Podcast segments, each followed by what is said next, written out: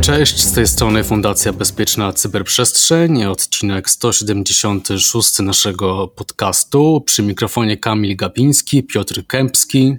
Cześć, witajcie wszyscy. Kolejny nasz odcinek Cyber Cyber raportu. Wymieńmy zatem wszystkie tematy, które dzisiaj pokrótce omówimy.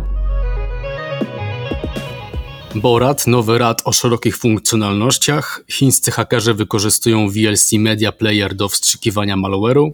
W Stanach Zjednoczonych powstało biuro do spraw cyberprzestrzeni i polityki cyfrowej. Niemiecka policja zamyka portal Hydra Darknet i przejmuje bitcoiny o wartości 23 milionów euro. Atak na giganta turbin wiatrowych. Producent wyłączył systemy IT.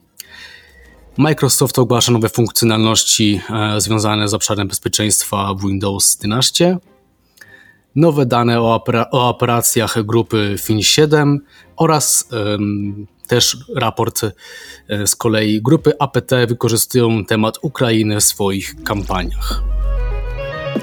Przejdźmy zatem do naszego pierwszego tematu. E, Borat, czyli nowy rad o szerokich funkcjonalnościach, RAT, czyli Remote Access Trojan, e, zagrożenie e, no, niebezpieczne, a w przypadku Borata również tutaj rozwinięte o szereg nowych funkcjonalności. Tutaj właśnie badacze z z firmy Cyber Research Labs e, odkryli taki, e, taką nową e, rodzinę malware'u. Ten RAT zarówno jest no, złośliwym oprogramowaniem typu ransomware, ale także mm, posiada no, nietypowe funkcjonalności jak dla takiego ransomware'a. No oprócz tego, że oczywiście ma możliwości szyfrowania, zostawiania notatek dla ofiary, że została zainfekowana ransomwarem oraz, że no, z prośbą o zapłatę okupu, no to jeszcze ten ransomware, czyli ten Borat, e, może jeszcze mieć funkcję kilogera, nagrywać e, dźwięk, e, nagrywać, nagrywać obraz z kamery internetowej w naszym sprzęcie, może otworzyć sesję zdalnego pulpitu, wstrzyknąć kod który umożliwia tak zwany reverse proxy server. Posiada także e, moduł zbierający informacje o ofierze i e, o ofiarze, no i um, także potrafi się podszyć pod um, właściwe procesy. Więc tutaj um, zwracamy uwagę na te nowe złośliwe oprogramowanie i odsyłamy do raportu Cyber Research Labs. Dokładnie. E, kolejnym newsem jest e, wykryta mm, przez badaczy z, firmy Symantec kampania e, przypisywana chińskim hakerom powiązanym z chińskim rządem. Tutaj w ramach tej kampanii popularne dość mocno multimedialne oprogramowanie VLC Media Player jest wykorzystywane do uruchamiania innego malware'u E, i deployowania różnych rodzajów malware'u na komputerach ofiar. E, wydaje się, że kampania miała służyć celom szpiegowskim, e, ponieważ wymierzona była w różne podmioty zaangażowane w działalność rządową, prawną, religijną, a także w organizacje pozarządowe. I tutaj no, była ona wymierzona w bardzo szeroki zakres y, ofiar, ponieważ y, no, co najmniej e, na trzech kontynentach odnotowano skompromitowane maszyny, e, w tym w USA, w Kanadzie, Hongkongu, Turcji, Izraelu, Indiach, Czarnogórze, we Włoszech. E, podejrzewam, że lista krajów jest dużo dłuższa. Mm, aktywność ta e, została przypisana grupie Cicada. Aktywna ta grupa jest od ponad 15 lat, bo e, tak naprawdę pierwsze jakieś e, aktywności były odnotowane mm, w roku, jeśli dobrze pamiętam, 2006.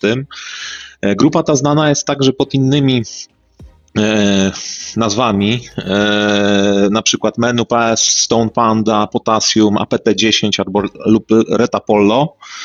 E, początek obecnej kampanii e, mniej więcej datuje się na połowę 2021 roku e, i generalnie w lutym odnotowano dowody na to, że ta kampania cały czas jest aktywna. Może ona trwać, zdaniem badaczy, nawet do dziś.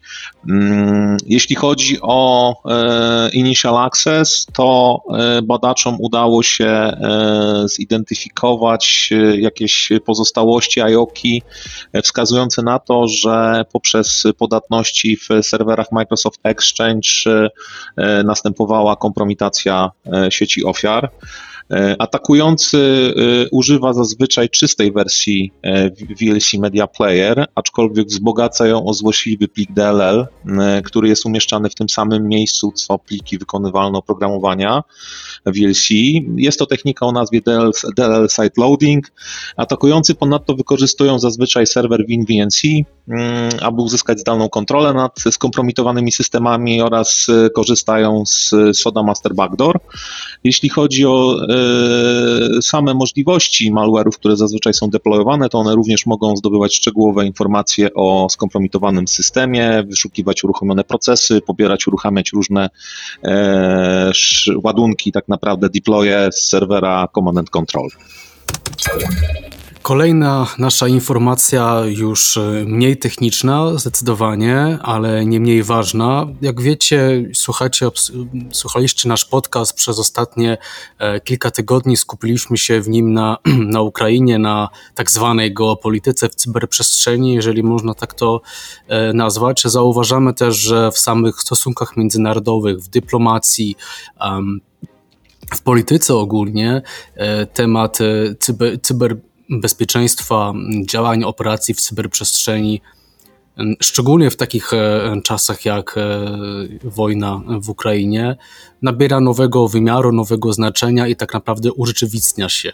Są też te oczywiście wszystkie tematy związane z sankcjami, e, również cyfrowymi, z gdzieś tam próbami takiego usamodzielnienia się, jeżeli chodzi o infrastrukturę internetową i tak dalej, i tak dalej. No i między innymi w mm, w tych tematach takich polityczno-strategiczno-dyplomatycznych, że tak powiem. E, tutaj no prym wiedzie oczywiście, e, oczywiście rząd Stanów e, Zjednoczonych i odnotowaliśmy taki fakt, że Departament Stanu właśnie USA ogłosił utworzenie biura do spraw cyberprzestrzeni i polityki e, cyfrowej. Konia z rzędem temu, który te wszystkie biura, departamenty i odpowiednie agencje, jednostki w Stanach już e, odpowiednio przypisze do mm, odpowiedzialności w całej sferze, całej sfery cyberbezpieczeństwa, bo trochę tam tego już e, jest w Ameryce. No ale czym to biuro ma się zajmować? Biuro ma się zajmować wyzwaniami bezpieczeństwa narodowego, możliwościami gospodarczymi, wartościami gdzieś tam um, prezentowanymi i um, komunikowanymi właśnie przez ten cyberprzestrzeń, technologie cyfrowe i politykę um, cyfrową. Mają również specjalizować się mm, w ogóle w normach i standardach, e, jeżeli chodzi o mm, e, cyberprzestrzeń. E, CDP, bo taki właśnie tutaj ma być e, skrót od tego biura, ma łączyć bezpieczeństwo, ekonomię, aspekty wartości w jedno biuro. Gdzieś tam mm, tak naprawdę, e, tak rozumiemy to, łączyć różne, różne siły, e, różne dotychczasowe funkcje, które rząd amerykański powołał właśnie ku tym celom będziemy obserwować dalej, e, czy ta nowo powołana jednostka może będzie właśnie produkować jakieś interesujące e, nie tylko zalecenia, ale jak w zasadzie tę swoją cyberdyplomację chce w praktyce prowadzić. No i e, ciekawe, czy w jakikolwiek sposób to będzie miało teraz też na, teraz y, wpływ na ten cyberkonflikt właśnie ukraińsko-rosyjski. Kolejny news y, y, pochodzi z Niemiec. Mm, tutaj w dniu wczorajszym niemiecki Federalny Urząd Kryminalny, czyli Bundeskriminalamt, ogłosił, mm, że w dniu wczorajszym zamknięto i zablokowano dostęp do serwisu Hydra. E, ten serwis e, był zgodnie z doniesieniami jednym z największych nielegalnych rynków istniejących e, w dark webie, na którym jak dotąd dokonano, w sensie średnio rocznie tak naprawdę dokonywano transakcji o wartości około 5 miliardów dolarów. Transakcje te były wykonywane w bitcoinach. W w ramach te, tych działań policja e, przejęła, niemiecka przejęła bitcoiny o wartości ponad 23 milionów euro i tutaj firma analityczna e, Elliptic e, zajmująca się analizą blockchain potwierdziła, że do przejęcia doszło 5 kwietnia czyli w dniu wczorajszym i było to w serii 88 transakcji o łącznej wartości 543,3 bitcoina. E, jeśli chodzi o sam portal, to został on uruchomiony w 2015 roku. Był rosyjskojęzycznym mm, portalem mm, i tak naprawdę powstał on w ramach konkurencji dla nieistniejącego już drugiego rosyjskiego anonimowego e, portalu o nazwie RAMP. E, tutaj Bundeskriminalamt ogłosił, że mm, zamknięcie Hydry to efekt szeroko zakrojonej operacji dochodzeniowej prowadzonej przez Centralne Biuro do Spraw Zwalczania Cyberprzestępczości w Niemczech i mm, dokonało się to przy współpracy z amerykańskimi organami ścigania. E, prace tak naprawdę e, w ramach tej operacji trwały od sierpnia 2021 roku i w tym momencie e, użytkownicy tegoż portalu wchodząc na jego witryny otrzymują informację, iż platforma i treści zostały przejęte przez Federalny Urząd Policji Kryminalnej w imieniu prokuratora generalnego we Frankfurcie nad Menem w trakcie międzynarodowej skoordynowanej operacji organów ścigania. Krótka informacja, ale myślę interesująca do e, dalszej obserwacji, e, w szczególności przez e, specjalistów cyberbezpieczeństwa, którzy interesują się, czy pracują z systemami OT, Operation Technology, czyli systemami gdzieś tam w, w sektorze przemysłowym, energetycznym, no i takim cięższym że tak to e, określę. E, gigant produkcji turbin wiatrowych Nordex wyłącza systemy IT w odpowiedzi na cyberatak. Póki co w zasadzie nie mamy wielu szczegółów, mamy tylko podaną informację właśnie, że no, ta firma z siedzibą w Hamburgu ogłosiła, że w czwartek 31 marca doszło mm, do włamania, e, zastosowali środki zgodne z procedurami i protokołami zarządzania kryzysowego e, w tej firmie, no i powołali zespół reagowania na incydenty komputerowe złożone z zewnętrznych i wewnętrznych e, ekspertów. E, będą przekazywać e, kolejne informacje, natomiast wpływ na systemy teleinformatyczne no, był taki, że część tych systemów musieli, musieli wyłączyć. Nie wiemy natomiast w jaki sposób i czy w ogóle ten cyberatak jakoś dotknął systemy, systemy technologiczne, systemy typu OT. Być może taka informacja pojawi się w dalszych e, doniesieniach, e, doniesieniach tej firmy. To jest, e, mm, to jest świeży news. Zachęcamy do, zachęcamy do obserwowania. Tutaj informacja z portalu Security Week, że oni również czekają na odpowiedź, ponieważ kilka pytań już Nordexowi tutaj zadali. Może jeszcze informacja taka, że cały cyberatak został jakby powstrzymany na wczesnym e, etapie, więc czekamy na więcej szczegółów. E, I w tym, w tym momencie znowu przenosimy się za wielką wodę e, do USA. Tutaj Microsoft opublikował wpis na jednym ze swoich blogów. Wpis ten dotyczy nowych funkcjonalności, jakie zostaną wdrożone, czy też nowych też ustawień powiązanych z obszarem bezpieczeństwa, jakie zostaną wdrożone w Windowsie 11. I tutaj wśród tych wymienionych w blogu e, możemy odnaleźć m.in. ulepszone wykrywanie i ochronę przed phishingiem za pomocą Microsoft Defender Smart Screen. Tutaj ta funkcjonalność e, pomoże chronić użytkowników przed atakami phishingowymi, e, tak naprawdę identyfikując i ostrzegając użytkowników, gdy wprowadzają oni dane uwierzytelniające Microsoft do jakiejś złośliwej aplikacji lub zhakowanej witryny.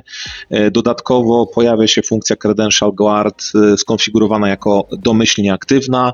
E, funkcja ta mm, no, tak naprawdę Windows 11 umożliwia korzystanie ze wspieranych sprzęt, sprzętowo funkcji zabezpieczeń opartych na wirtualizacji, tak by chronić się przed atakami typu passd hash albo passd ticket. E, do tej pory ta funkcja nie była domyślnie włączona, w, tak naprawdę już w przyszłości i tutaj Microsoft deklaruje, że uaktywni ją domyślnie. Będzie to jedynie póki co zgodnie z deklaracjami w wersjach Enterprise systemu Windows 11. Miejmy nadzieję, że w pozostałych również pojawi się taka zmiana. E, ponadto Wprowadzana jest domyślna dodatkowa ochrona lokalnego urzędu zabezpieczeń, LSA, e, i tutaj e, będzie ona domyślnie włączona dla nowych urządzeń z systemem Windows 11. Tak naprawdę, jeśli chodzi też o inne tutaj nowe feature'y, to będziemy mieli szyfrowanie danych osobowych. Ma, się ono, ma ono zadebiutować tak naprawdę w systemie Windows 11. Będziemy mieli funkcję config log jest ona już dostępna w tym systemie i monitoruje klucze rejestru za pomocą zasad zarządzania urządzeniami e, mobilnymi. E, tak naprawdę mowa jest jeszcze o jednym, e, jednej dodatkowej funkcjonalności w tym artykule, mm, a konkretnie o blokadzie sterowników, które są podatne na ataki złośliwego oprogramowania, bądź też są niepodpisane i tutaj Mm, jedna z funkcji Windowsa 11 będzie odpowiedzialna za blokowanie tego typu sterowników. E, poszczegóły odsyłamy do artykułu, do którego link e, znajdziecie pod naszym materiałem. Na koniec y, ostatnia właściwie informacja. Chcielibyśmy Was zainteresować dwoma nowymi raportami dotyczącymi grupy APT, a mianowicie pierwszy raport Mandianta, kogożby innego, dotyczy grupy znanej, grupy FIN7. W tym raporcie odkryto, że tak naprawdę Fin 7 obejmuje swoim działaniem znacznie więcej, większą ilość e, cyberoperacji i kampanii. No i tutaj mamy szczegóły, na jakie branże e, Fin 7 się teraz e, przeniosła, więc możecie się z tym tutaj zapoznać na stronach Mandianta lub Dark Reading. A poza tym oczywiście y, temat Ukrainy jeszcze y, nie wygasa, ponieważ Checkpoint opublikował y, taką informację o tym, że cały czas tak naprawdę pojawia się phishing, pojawiają się oszustwa z wykorzystaniem tematu, tematu Ukrainy. No i to nie tylko w Europie, ponieważ ten phishing także jest e, wykorzystywany przez e, grupy APT w odniesieniu, a raczej w kierunku e, takich, takich państw, takich obszarów geograficznych jak Ameryka Południowa czy, czy, Bliski, czy Bliski Wschód. No i zarówno są wykorzystywane tutaj takie elementy mm, związane gdzieś tam z propagandą e, rosyjską, ale również tematy tych phishingów są skupione na, na, na, na zbrodniach e, wojennych. Tak? Jak wiemy, phishing e, ma działać na nasze emocje, ma nas skłonić do sprawdzenia czegoś, więc ten temat zdecydowanie i niestety nadaje się oczywiście na e, materiał do wyłudzania wrażliwych danych od użytkowników. To była ostatnia informacja merytoryczna w naszym e, cyberraporcie. E, słyszymy się jutro. Dziękujemy. Przy mikrofonie Kamil Gapiński I Piotr Kępski. Dziękuję wszystkim. Dziękuję, pozdrawiamy, do jutra. Cześć. Do jutra, cześć.